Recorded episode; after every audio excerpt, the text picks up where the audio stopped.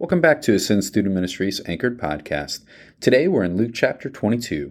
Luke chapter 22 reads Now the feast of unleavened bread drew near, which is called the Passover, and the chief priests and the scribes were seeking how to put him to death, for they feared the people. Then Satan entered into Judas, called Iscariot, who was of the number of the twelve. He went away and conferred with the chief priests and officers how he might betray him to them. And they were glad and agreed to give him money. So he consented and sought an opportunity to betray him to them in the absence of a crowd. Then came the day of the unleavened bread, on which the Passover lamb had to be sacrificed. So Jesus sent Peter and John, saying, Go and prepare the Passover for us, that we may eat it. They said to him, Where will you have us to prepare it? He said to them, Behold, when you have entered the city, a man carrying a jar of water will meet you. Follow him into the house that he enters, and tell the master of the house, The teacher says to you, Where is the guest room where I may eat the Passover with my disciples? And he will show you a large upper room, furnished. Prepare it there. And they went and found it just as he had told them, and they prepared the Passover. And when the hour came, he reclined at table, and the apostles watched him. And he said to them, I have earnestly desired to eat this Passover with you before I suffer. For I tell you, I will not eat it until it is fulfilled in the kingdom of God. And he took a cup, and when he had given thanks, he said, Take this, and divide it among yourselves. For I tell you that from now on I will not drink of the fruit of the vine until the kingdom of God comes. And he took bread, and when he had given thanks, he broke it and gave it to them, saying, And this is my body, which is given for you. Do this in remembrance of me. And likewise the cup after they had eaten, saying, This cup that is poured out for you is the new covenant in my blood. But behold, the hand of him who betrays me is with me on the table. For the Son of Man goes as it has been determined. But woe to that man by whom he is betrayed. And they began to question one another, which of them it could be who was going to do this. A dispute also arose among them as to which of them was to be regarded as the greatest. And he said to them, The kings of the Gentiles exercise lordship over them, and those in authority over them are called benefactors. But not so with you. Rather, let the greatest among you become as the youngest, and the leader as one who serves. For who is greater, one who reclines at table, or one who serves? Is it not the one who reclines at table? But I am among you as the one who serves.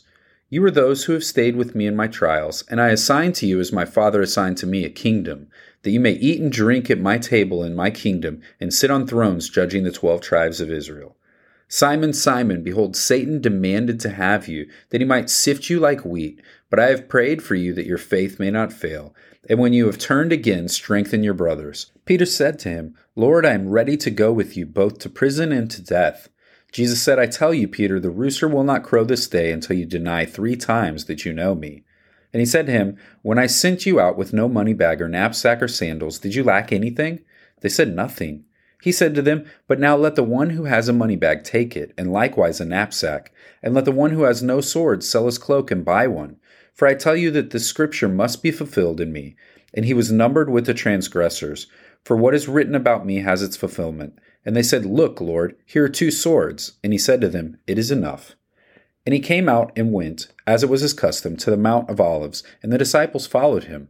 And when he came to the place, he said to them, Pray that you may not enter into temptation. And he withdrew from them about a stone's throw, and knelt down and prayed, saying, Father, if you're willing, remove this cup from me. Nevertheless, not my will, but yours be done. And there appeared to him an angel from heaven, strengthening him. And being in agony, he prayed more earnestly, and his sweat became like great drops of blood falling down to the ground. And when he rose from prayer, he came to the disciples and found them sleeping for sorrow. And he said to them, Why are you sleeping? Rise and pray that you may not enter into temptation. While he was still speaking, there came a crowd, and the man called Judas, one of the twelve, was leading them. He drew near to Jesus to kiss him. But Jesus said to him, Judas, would you betray the Son of Man with a kiss? And when those who were around him saw what would follow, they said, Lord, shall we strike with the sword? And one of them struck the servant of the high priest and cut off his right ear. But Jesus said, No more of this. And he touched his ear and healed it.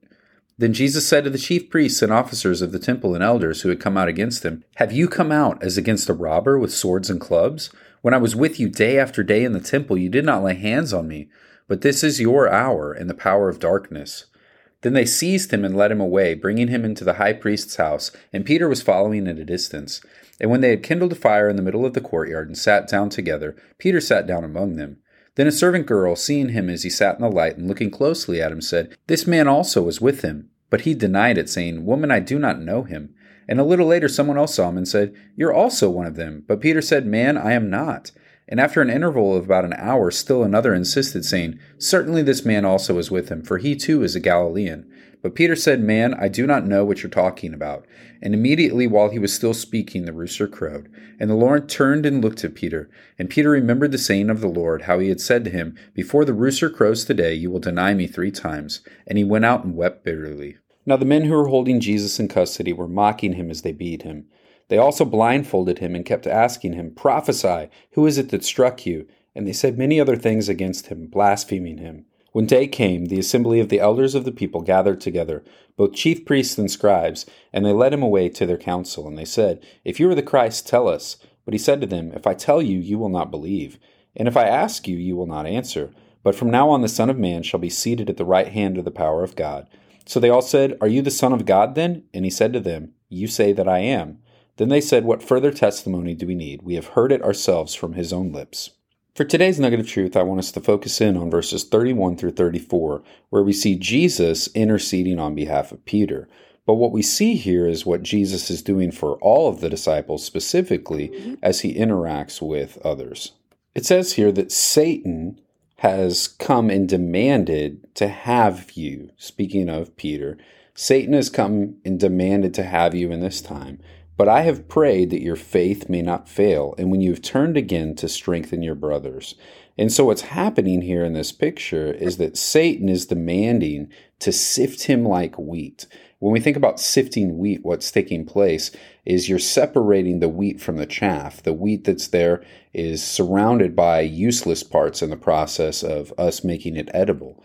And so when we see this image of sifting him, Satan has demanded this opportunity to bring trials and tribulation upon someone. And Jesus is saying that's going to have a refining process for you. You are going to make it out of this because I will not allow you to fail. I will not allow your faith to fail. And when you have grown from this, that will allow you to strengthen others as well. And so we see that what Jesus is displaying here with Peter is a greater display of what Peter is going to experience in terms of the refining work of trials in our lives, allowing us to be a part of what God is doing in other people's lives. And so Peter and the disciples are going to walk through very difficult circumstances, but they're not going to fail.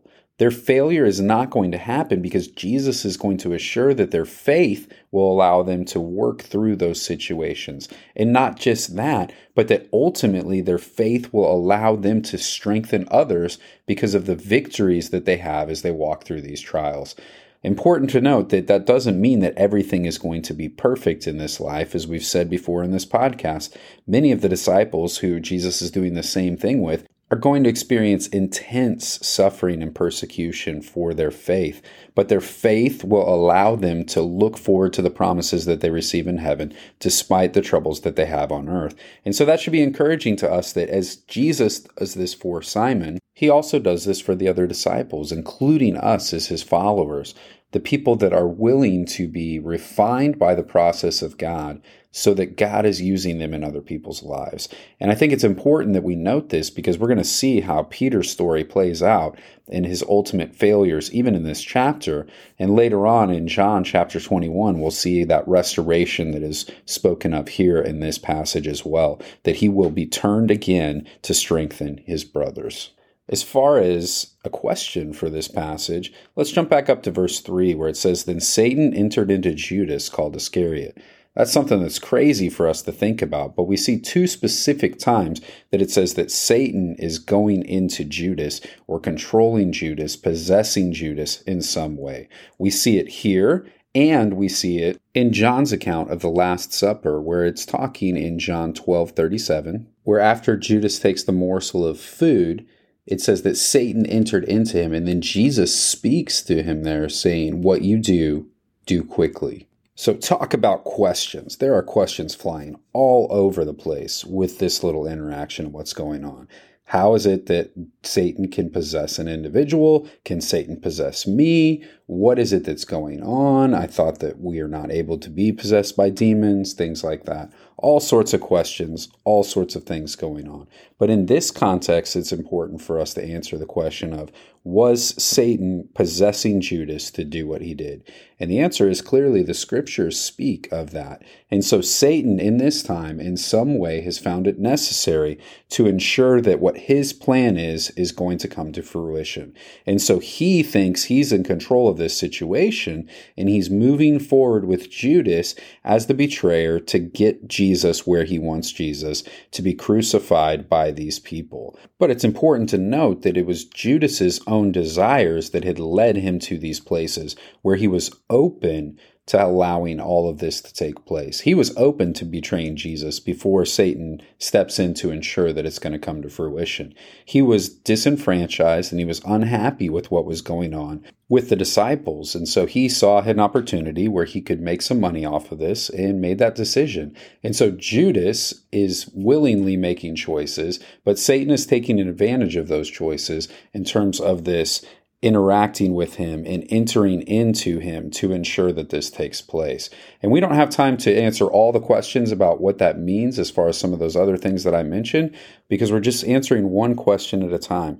But we need to understand this that though Satan is at work here and Satan is doing this, this is all a part of God's plan. It was prophesied in the scriptures that this would take place. This was not surprising to God, nor was it surprising to Jesus. Jesus is not shocked when this takes place. This was a part of God's plan, allowing Satan to feel like he had the ability to work in this hour of darkness, to bring about what Satan thought he was trying to do, when in fact God is in complete control of this situation and is working it forward in terms of the good of those people who he calls. So maybe that was your question today, or maybe you have another question. Whatever your question is, seek to answer that question. Seek to talk with others about that answer so that you're growing in your understanding of your ability to study God's Word and communicate that with others. Know today as you do that, you are loved. You